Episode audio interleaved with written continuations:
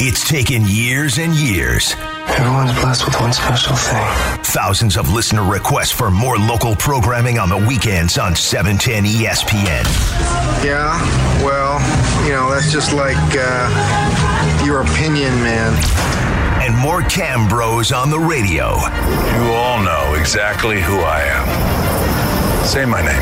And now, after hosting the popular late-night happy hour on Twitter during the pandemic. So so successful was the late-night happy hour that we already have a spinoff. You, you get to do it on actual radio. We've given the people what they wanted. Say my name. The Kamenetzky brothers have their own show. Great name.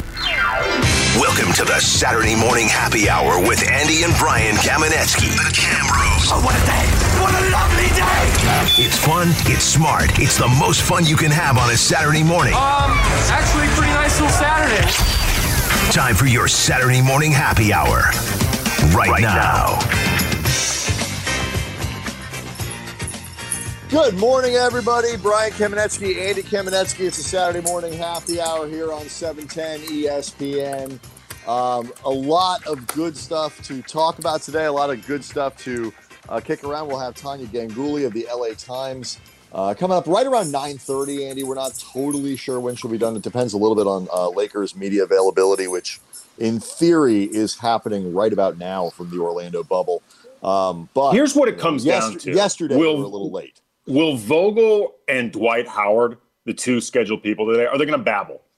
Like, if the two of them babble, then Tanya might be late. If the two of them, you know, stick to the important stuff, don't ramble, don't get in love with the sound of their own voice, which, by the way, we know Frank Vogel loves to do. I mean, oh, that guy these, loves well, these guys. These guys, if, they, if there's anything that they miss, it's talking to the media. And so they well, just but, drone But in on. particular, too, I mean, Frank Vogel, if there's ever been like a, a bigger diva in professional sports, and particularly yeah. among the coaching ranks, just mm-hmm. somebody that loves to make it all about them more than Frank Vogel.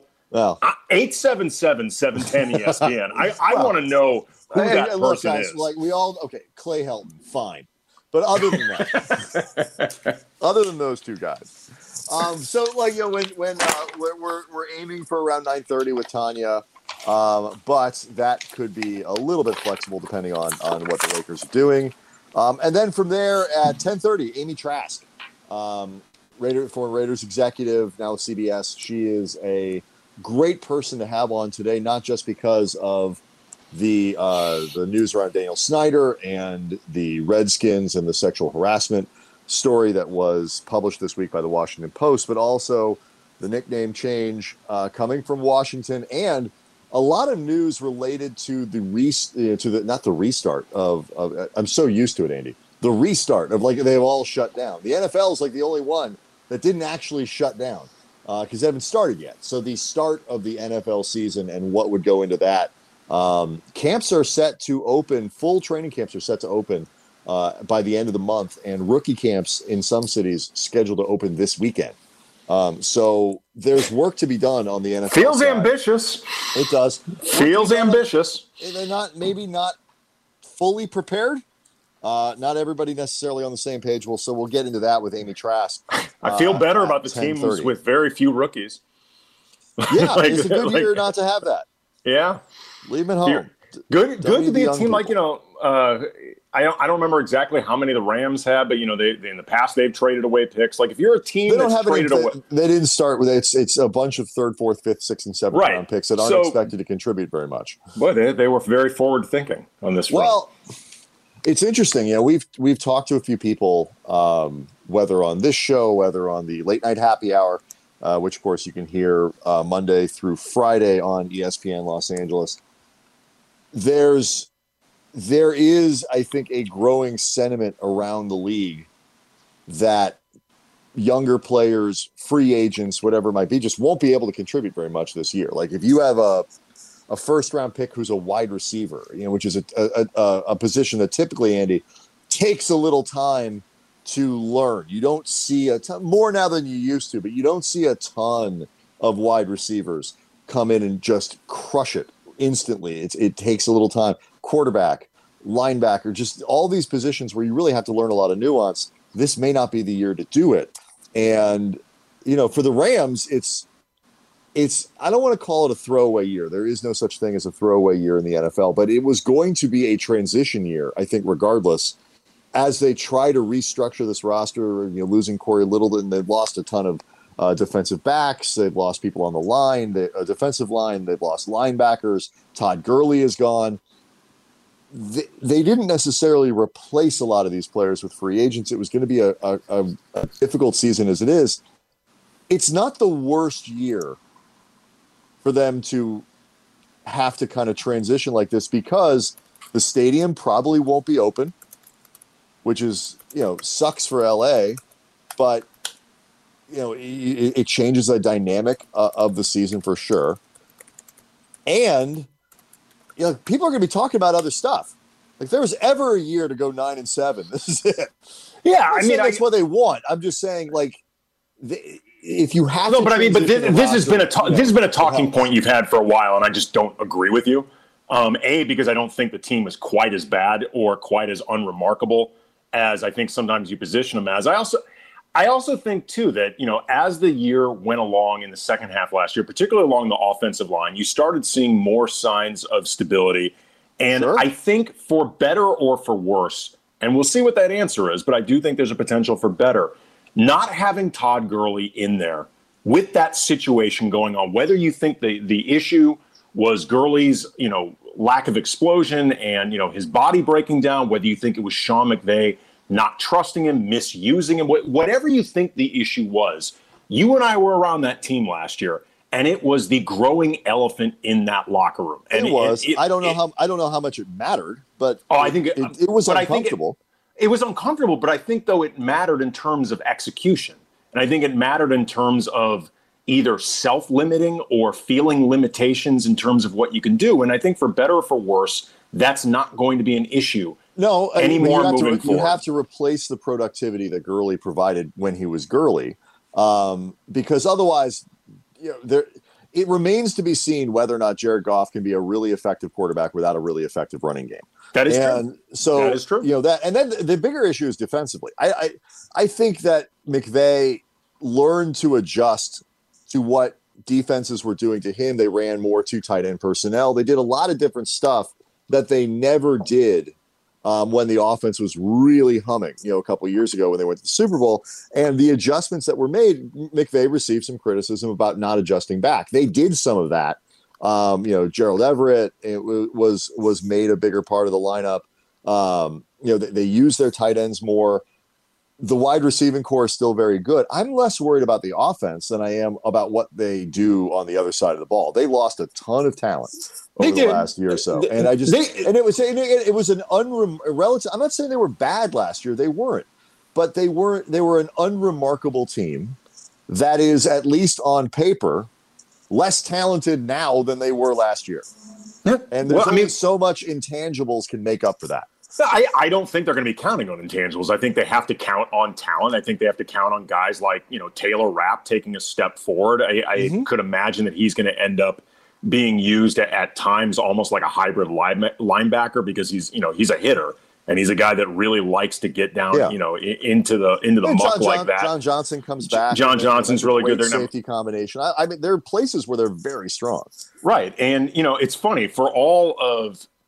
For all of the the presence of a guy like Aaron Donald or, you know, somebody like Corey Littleton, who's now on the Raiders this year, no matter who they've had, the Rams have struggled containing the run. Like, that's been an issue for them the last few years. So uh-huh. in, in some ways, it may come down to just the schemes that they're using, and maybe they become different this year without Wade Phillips. I'm not saying it was Wade Phillips' fault. I'm just saying maybe certain changes that happen ultimately end up more important than the personnel, because in theory, at least on paper, the personnel was there to do better stopping the run than they've had the last couple of years. Yeah, and for I mean, whatever reason, the success hasn't been there. Well, we'll see what happens. I mean, your, your linebacking core, you know, what does Micah Kiser do? Is Troy Reader a starter? It's very, like, very unestablished. What, You're right. What do you get? What do you get out of Leonard Floyd, who's been obviously quite inconsistent? Sure. Yeah, flip side, just, though, is Corey Littleton was a guy that nobody believed in not that long ago. That's true. You know, and they, you know, they they lost some, some, you know, important depth players. It's just It is the, the, the financial choices that they've made in terms of paying Gurley, in terms of paying Brandon Cooks, in terms of doing all these different things, um, th- hurt them. And, you know, you have to pay your quarterback, and I understand that. And, you know, I, I'm, I'm still – I'm not anti-Goff. I, I think he's a good quarterback. I just don't – I am I am still Goff skeptical, uh, if that's a thing. Like, sure, you know, on my dating profile or whatever it would be, I'm still Goff skeptical. And – ironically, so are a lot of people that would be looking at your profile about you. Yes. No, with cause. Yes. Swipe left, people. I understand. I don't take it personally. Um, but, you know, I, I, I, it's, it is a season in which they have less talent than they did. It's a season in which their cap makes it very difficult for them to, uh, to maneuver. And, you know, who knows? Some of the, the challenges that the rest of the league is facing, all of them collectively, and trying to figure out how to navigate this stuff where you might not get this much practice time. And maybe it doesn't look this, maybe that becomes kind of an equalizer, similar to a shortened baseball season.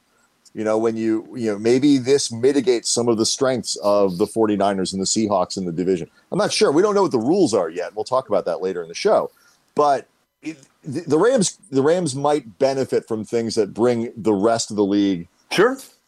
Bad teams. Look, if, teams if you can, if together. you can find ways to utilize, you know, common disadvantages across the league, that's just being smart. And, you know, people yeah. consider Sean McVay to be a very smart coach. I happen to think he's a smart coach. You know, it'll be interesting to just seeing certain things like, you know, Brandon Cooks is not with the team, and, you know, a couple of years ago they brought in Sammy Watkins. You know, the, these guys who have been brought in to theoretically stretch the field for Jared Goff have not had the type of impact that they've hoped for. And, well, you know, when they brought when they brought in somebody like Van Jefferson, for example, you know, the, the scouting reports that I saw, you know, because I, I don't follow college football inside and out, but it sounded a lot of it like he was similar to a Cooper Kupp or to a Robert Woods. Right. He's a possession guy.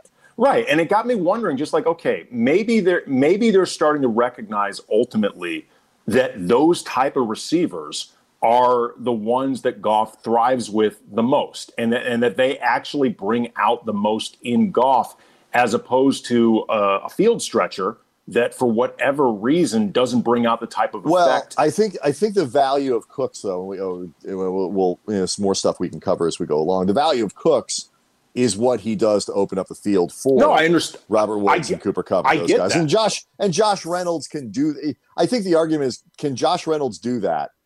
At, at like you know, a hundredth an eighth of the, of the price. Exactly. yeah.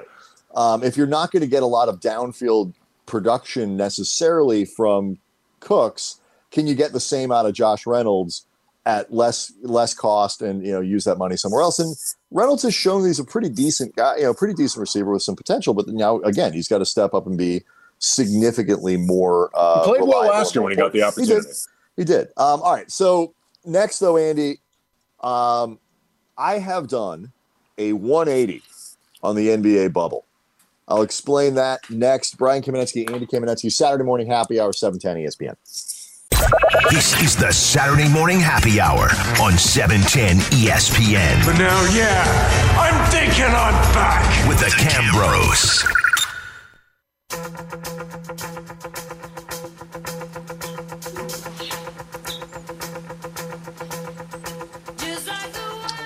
Oh, whoa. Coughing Vince. Saturday morning Saturday. Happy hour. Something about Saturdays, Andy. Woo!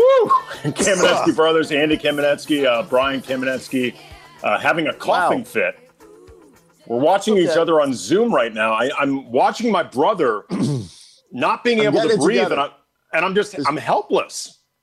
I yeah. can't do anything about it. And the other problem is, it's sort of funny. like I'm, yeah, I'm torn and, between concern and it's hilarious. And you're probably sitting there going, how many people have to die before you get my money? All of it. You're like, fine, it probably goes to the wife and children first. But that's one less. Honestly. Before I get, before I get I, that, those Kamenetzky riches. I, I was going to say, I am unfortunately painfully aware of exactly what you make. Yeah. So that was not the first thing that crossed my mind. As I like to, as I like to tell my wife, the takeover I'm, of your estate, Brian, was not the yes. first thing that came into my mind. It is, it is, it is, it is not necessarily true that I'm worth more alive to my wife than dead, which is, which is always an uncomfortable position to be in as a, as a spouse. Um, but um, all right, so the N B A bubble, Andy, for a long time. We were in a, a place where it's like, should we be going to this? Should we be doing this? Like, you know, Florida. Is anybody who who volunteers to go to Florida right now? How is that a good idea? Um, but the more I look at this thing, the more I've decided that, you know, aside from the I'd miss my wife, miss my children thing, if I, if I want to be around other human beings and be safe at the same time, the Disney bubble in Orlando, Florida is probably the safest place in America right now. It sure feels that way. I mean, they've they've really got this thing down in terms of the execution of it so far and the seriousness seriousness with which they're taking it. And, you know, for for all the jokes about the the snitch hotline and, you know, the controversies about whether or not Dwight Howard should have gotten reported for being seen on campus, you know, apparently with nobody around him, not wearing a mask. And, you know, when right, asked having about this, tested, having repeatedly tested right. negative for COVID. And when asked about this, Frank Vogel's response was, we're told to wear masks. He should be wearing a mask. He will be wearing a mask. And that that type of seriousness and that type of attitude among all the people there. And, you know, the, the knowledge that if you break the rules, even slightly, you know, slightly going over the border, if you're Rashawn Holmes to get your Postmates and you end up back in quarantine, there's a very strong chance that that could that that sort of execution is going to make this thing work. And by definition, keep people safe while they're in there. Right. I mean, it's and, actually yeah. the reason that I that I, I know you and I debated this back and forth.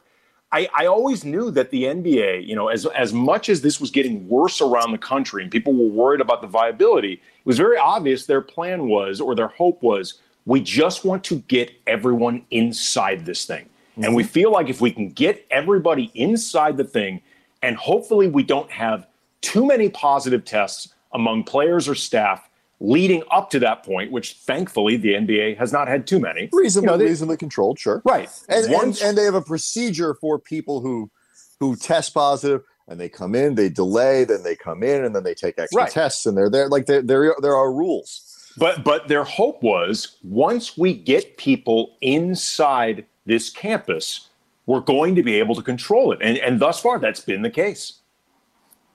It's um it it, it And look, it's barely been, you know, a week and a half. Like, guys are just, you know, this week was the full, first full week for a lot of teams um, out of their quarantine, you know, initial thing where everybody was taking the pictures of the bad food and this and that. And people seem to have settled down. And now, you know, Ben Simmons is fishing every day and we're getting N B A bubble life and all this other stuff. There's a long way to go, a very long way to go. And, you know, it's, I think it's either going to get super normalized relatively quickly, and you know the the the bubble content that we we really all love is going to guys are going to get tired of posting it away, or everyone's going to get exceedingly strange. Like it's going to get really weird down there um, as the you know the the metaphorical walls kind of close in on people. But like we were talking about this during the week, Andy, and a few people have written about it. Harrison Fagan wrote about it on, on Silver Screen Roll, and you know we we've talked about it a little bit on the on the happy hour. There are certain guys for whom I think, aside from leaving family behind, this is actually great. LeBron James doesn't have to travel. He doesn't have to put his body through that. He doesn't have to land at three in the morning in a city after a game and you know do another two hours of treatment and throw off. This is a guy who likes routine. He can get into a schedule, body maintenance, practice, go back, do whatever. And like, like this is ideal for him. And plus, from a stress standpoint, he can go wherever he wants around the bubble and he's with his peers and no one's going to be pulling on him or asking him for autographs or demanding his time. Like this is kind of good for him. It could be kind of good for a lot of these guys. I mean, you know, the most famous people, you know, the most the, the biggest stars among the stars down in the bubble, in a lot of ways, I'm sure this is like their idea of utopia. You know, just mm-hmm. the the idea of having a lot of different options at your fingertips. I mean, again, you'd prefer that your family be there. You'd prefer, you know, the you'd prefer to have the most members of your inner circle and your friends and that sort of stuff around. But given where we are right now, this is the best, you know, possibility for that. And in the meantime, that there, there are some advantages to it. In a lot of ways, I imagine it is pretty relaxing for him and pretty enjoyable. Oscar uh, wants to weigh in on the bubble right now on the Saturday morning happy hour. Oscar, how are you? Good morning. Good morning, Brian. Good morning, Mark. Happy Saturday to you guys. Mark? Who the hell's hey, Mark? Mark? What was that? Andy. Who the hell's no, no, Mark? No, no, Andy. I said Mark. Yeah. yeah, that's okay. Sorry, Brian, Andy, forgive me. Oscar, I'll be honest no, no, with you. I know it's I've, Andy, sorry. I, I've hey, always wanted to, to host with someone else. Hey, I'm I'm very happy you guys are on the air. Listen, the past the past couple of years when the morning show would go out and do, remember, remotes, they would go to restaurants and all that and do the remotes when you guys would cover. And I would be there for the remotes, and I would tell your bosses, you got to get you gotta get the brothers more airtime. And you guys would be like, yeah, yeah, listen to him or whatever. So I'm so glad that you guys have your own show now. Very happy. You guys are very bright when it comes to sports. Thank you. And, um, I hope you uh, end up getting even uh, more time and uh, better uh, slots, too. Uh, Rebecca, so. What can we do to patch Oscar into Bristol? Can can we do we have like a three-way party line that we have for that? Can we do this? Because Oscar, I I don't think we've ever heard a better caller than Oscar, and he's a very oh. smart man. Well, I love you guys. You guys are great. So uh, okay, wait, wait, Oscar, wait. And I'm being honest. So, well, enough of that, right? Enough of uh, no, no, no, no, not not enough about that, Oscar. Oh, not, not, hold on, we'll let we'll let you get to your point. Andy and Brian. No, so it, uh, when you first came on, Andy, you had talked about uh, the bubble and uh, how they're going to be talking and how Coach uh, Frank Vogel was going to be. You know, he loves the, the sound of his voice, and I think that was so funny because it's true. I mean, you can ask a guy anything, he'll answer. If you ask him, hey, what do you think about the uh, difference between McDonald's and Jack in the Box, he'll give you twenty minutes of an answer on, on what he thinks. But it's true. He he talks a lot. And I hope the players, I know they're going to have an open mic. Uh, uh, I hope they do speak on Black Lives Matter and stuff like that that they were supposed to. That's the whole point. But uh, also, you know, to keep it within basketball. And like you said, not to love the sound of the voice, right?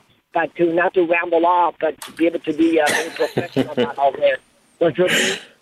Uh, well, I mean, I, yeah, I, I, Frank Vogel definitely. The, those guys listen to him; they really respect him, and we we've seen from LeBron down the relationship between those players and Vogel is really strong. And you know, he is a very good listener to them. I mean, it's something that we've heard a lot from the players throughout the season that you know Vogel takes in what they have to say. He's a very yeah. collaborative guy in general. It's one of the reasons why the idea of uh, Jason Kidd, you know, very much being put on his staff, you know, by the organization as opposed to Frank Vogel having lobbied for him, didn't bother him because he had already he had always said he wanted a lot of different voices on his staff. He wanted N B A experience, you know, somebody like uh, a Jason Kidd, who's a Hall of Famer and has won a championship and has yeah. a great relationship with LeBron. It's, it's the type of guy that he wanted. We're, we're up against it, Oscar, but hang on. Stay yeah, on the line quick, when we one, let one you last, go. One last comment. Okay, okay really quick, real quick. Before, real quick. Before we used to be uh, going against people being injured, now we got to ch- have two challenges, players being injured and also the COVID. So it's a little bit tougher to win it this year for that reason. But thanks, guys. Oh, wait, wait, wait. Stay, Oscar, stay on the line. Stay there because you, by virtue of having a strong call and, more importantly, wanting more of us, you just yeah. won a new small star. Uh, and on May fifteenth, the two thousand twenty N B A edition small stars were launched, including uh, there's a LeBron James, there's an Anthony Davis, a Kawhi oh Leonard, twelve-inch tall collectible figurines. They're, they're really coolly styled uh, by Terry Smith. You're going to love oh this thing. Gosh. We're, we're going to yeah, give so you a, an Anthony I think, Davis. I think, yeah, an Anthony oh, Davis. But if it's not Anthony, thank it'll be LeBron. One you, of those two. So stay, that. Yeah, absolutely. Stay on the line. One or the other. Stay on the line because um, Rebecca's going to get your information, all right? All right. Thanks, Roy. Take care. All right. Uh, eight seven seven, seven one zero, E S P N if you have uh, other things you want to weigh in on in terms of the bubble, in terms of that. We're, uh, I, I believe Lakers media is still going, so we'll catch up to Tanya, Tanya Ganguli probably in about, you know, fifteen or so minutes. Um, but, you know, we'll, let's stick on this for a little bit, Andy, because I, I do think it actually you know, Oscar was talking about how the, the challenges in front of the Lakers in terms of trying to win a title under these circumstances. Um, what we're talking about with LeBron, I think, benefits them for the positive, and we'll explain that next. Brian Kamenetzky, Andy Kamenetzky. It's the Saturday Morning Happy Hour, seven ten E S P N. You're listening to the Saturday Morning Happy Hour with the Cam Brothers. It was between the brothers, King. This is the Saturday Morning Happy Hour on seven ten E S P N. So a memo, Andy, went out to uh, every N F L team today and the N F L P A regarding training camps. They are expected to open on time, rookies, July twenty-first, which is like Like, what is that, Tuesday or something? Uh, with a couple couple teams, I think, are opening up a little earlier. Yeah, today's the eighteenth, yeah. Though the twenty-first is Tuesday. Um, all rookie camps open by Tuesday, the uh, July twenty-third, which is Thursday. Quarterbacks show up, and then all other players on the twenty-eighth, which is a week from Tuesday. A lot of work to do there. Houston and Kansas City opening up this weekend with their rookies. Um, we'll talk about that with Amy Trask at ten thirty.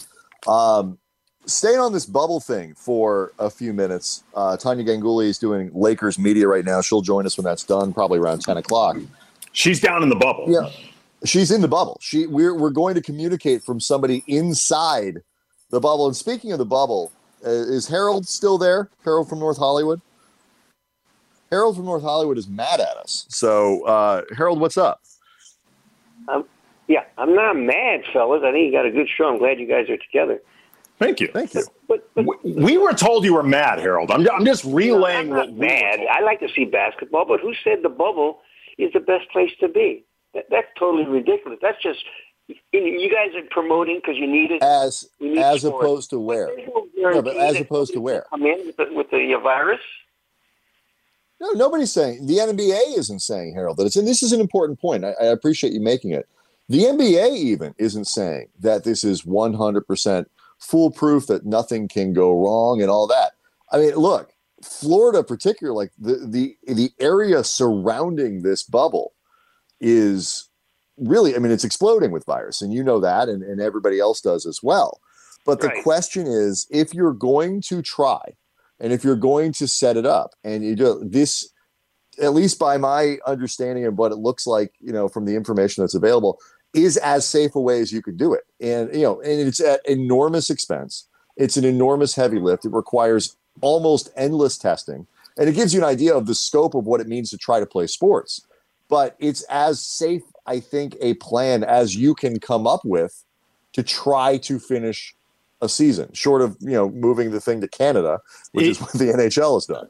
It, it's important also, too, Harold, and then we'll, we'll let you respond to... to yeah, thank you. It's it's important to recognize, too, that the N B A has acknowledged that there is a chance that they could end up having to shut this thing down. You know, that there's a chance that COVID could end up breaching the bubble and that enough players could test positive that this thing could end up getting shut down before October. I mean, they, they have acknowledged that as a possibility. The N B A hasn't been making, you know, guarantees or promises that would put them in a position where they can't cash those checks. I understand. Here's another thing that bothers me. There are people out about there. Us or the bubble? No, the bubble is, no, that's okay. I'm not arguing. I'm just trying to say there's no. No, it's great. Unless you're sure. in a bunker by yourself. Look, the American, a lot of American people cannot even get the shot. They get, they have to wait hours to get it in lines and hot weather, and then you got to wait a seven to eight days to mm-hmm. get the result. Now, how many? How many? These guys are taking shot after shot after. This is where the big money talks. These guys are taking shots and shots when the American people need those shots also, and they're not being able to get them. And how how how long does it take for them to get the results? So right. then, Her- I, so I then Harold, do you Harold do you object to to an attempt to playing sports in general? Like, do you, do you just think that it's inappropriate to be no. trying it? No, it's the principle. Right. You realize you watch the news. How many Americans are trying to get shots? And these guys are getting shots every single right. day. And how long does it take? You know, if you don't get a shot and results in the seven to ten days, you could, which is what's happening, you could between that time you can come up with the virus and you wouldn't even know it. And I think, I think Harold, the, the point, right, the point you're making, I'm sorry. I mean to cut you off there, but well, I did yeah, a little bit. But that's all right. But I think the point you're making, Harold, is is it going? And you know, when you talk about shots, I mean, I, th- I think you mean sort of the, the testing procedures and the ability to I'm get sorry. a test. That's right. It's okay. Right. And and and and um, the ability to have the results of that test return. And what is really interesting about that, it's a great point you're making, is that part of the reason the N B A waited to come up with a restart plan, to figure out how they were going to do what they were doing, is because if you remember, um, you know, four, five, six, you know, six, seven, ten weeks ago, whatever it was, there was a legitimate shortage of tests. Nobody could seem to get them. And the N B A was very concerned about the optics of what it would look like, because they knew the scale of testing that it would take um, to do this. And the N B A was very concerned that it, they couldn't do a situation. They, they couldn't have testing on the scale they needed until the rest of America could.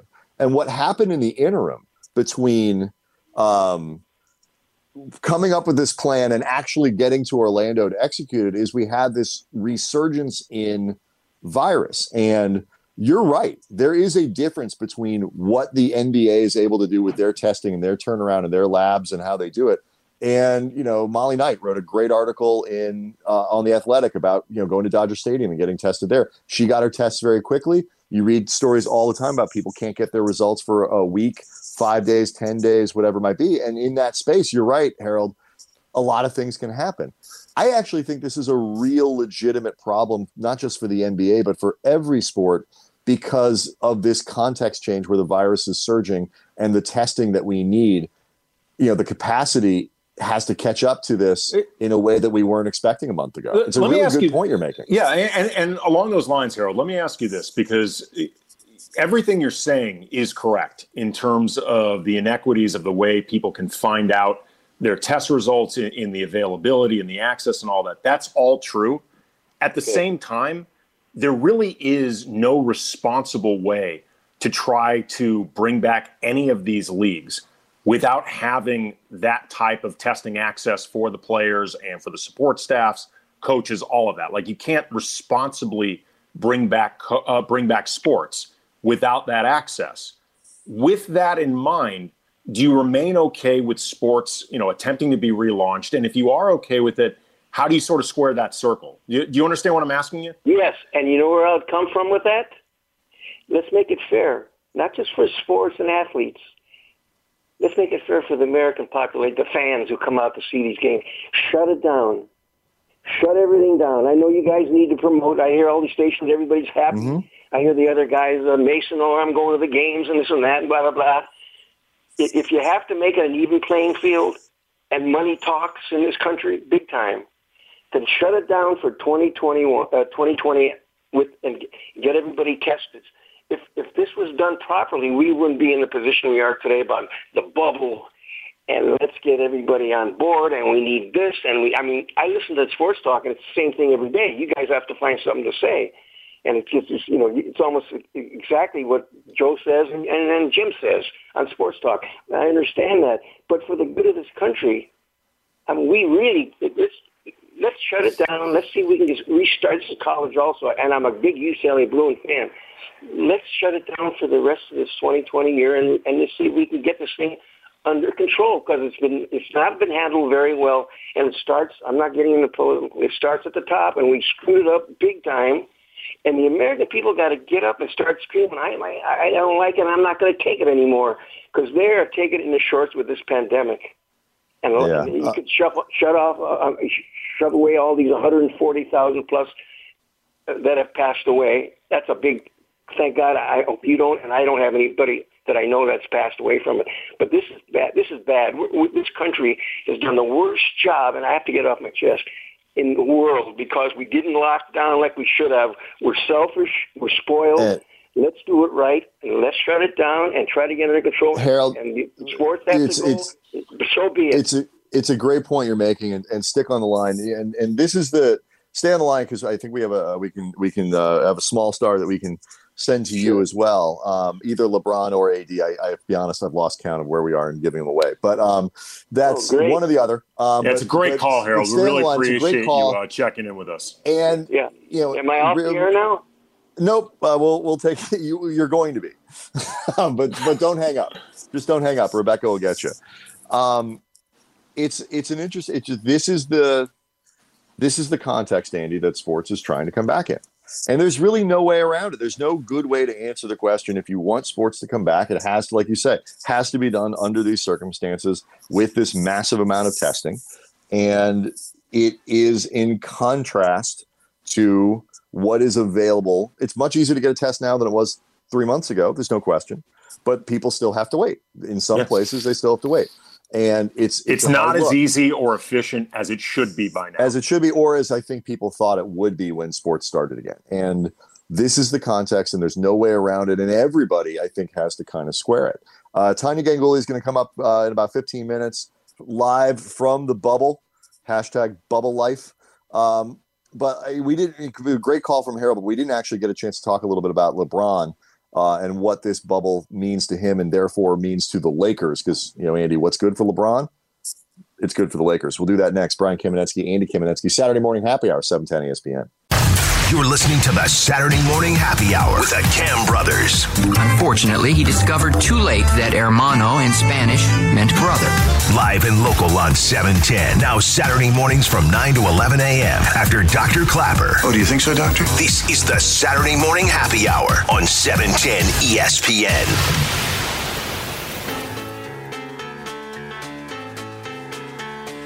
Ooh, nice pull, Rebecca. A, this is an underrated Beatles song. I don't know. I mean, there aren't men, but like I, this, and it charted. It's not like this this song never made it like anywhere. But like, I think this just doesn't. This Lady Madonna does not get enough love when people talk about great Beatles songs. That's all I'm saying. A lot to choose from. I could be mistaken, and I'm looking it up, and I'm going to correct myself if I am.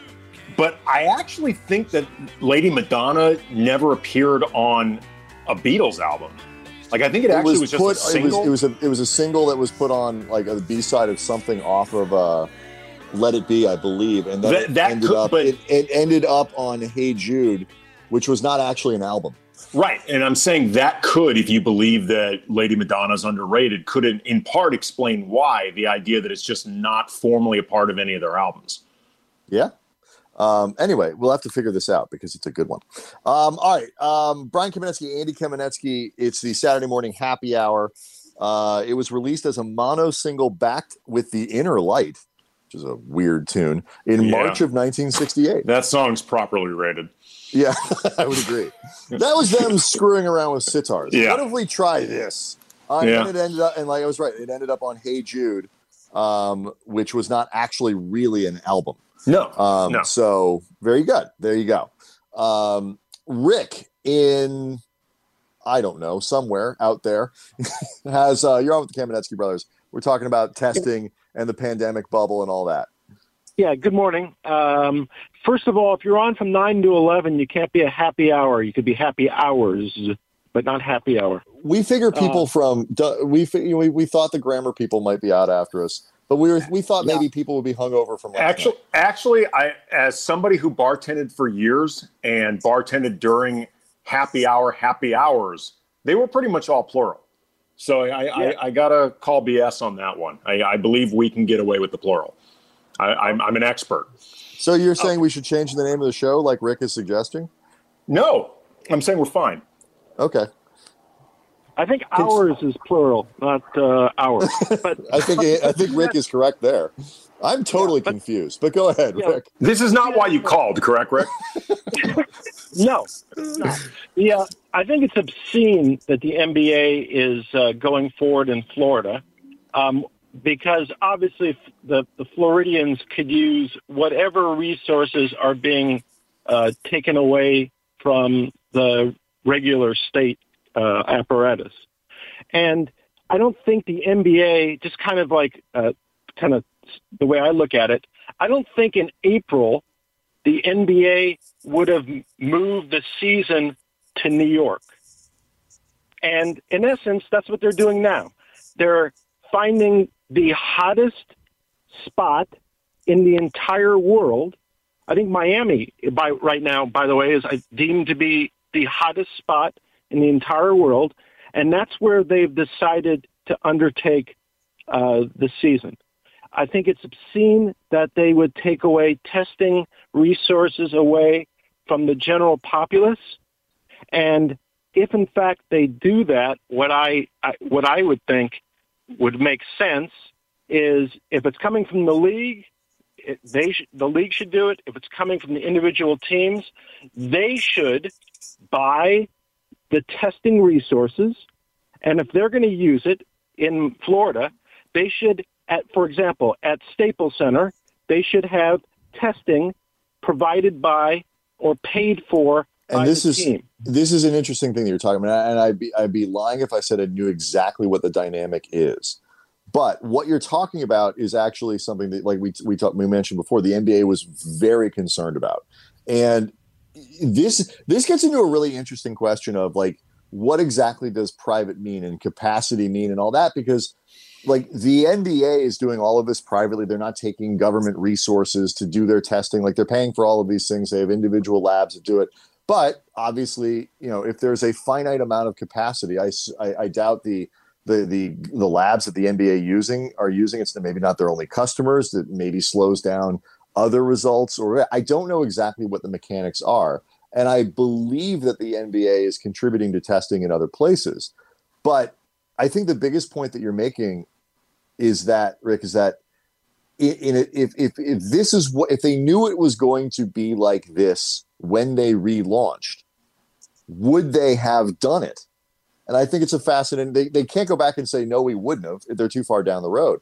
But it's a really interesting question because you remember, Rick, it wasn't, they they chose Florida when Florida was a relatively low, uh, a low spot for the virus, and it's since exploded, as opposed to Las Vegas or other places, because they thought it would be the easiest and safest place to do it. And well, remember, too, uh, re- really quickly, I, when when they were debating Las Vegas as a potential possibility, that's around when their mayor basically started offering up Las Vegas as like a human petri dish. Like, like literally saying, like, ev- right, like, everybody come here. We don't care. We're not going to make restrictions. We want everyone. And that, I think that, I can't imagine that that did not, in part, eliminate Las Vegas as a potential as a potential spot.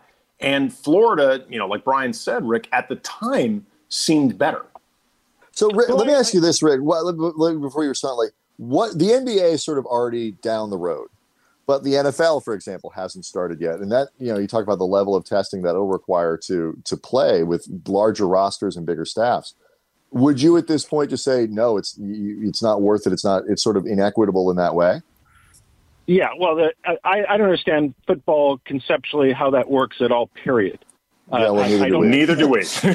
yeah. I don't see how you have guys banging against each other literally and how you you, you somehow you're going to safely play it without uh, causing the virus to spread. Makes no sense to me. And you're also talking about much greater numbers, larger rosters.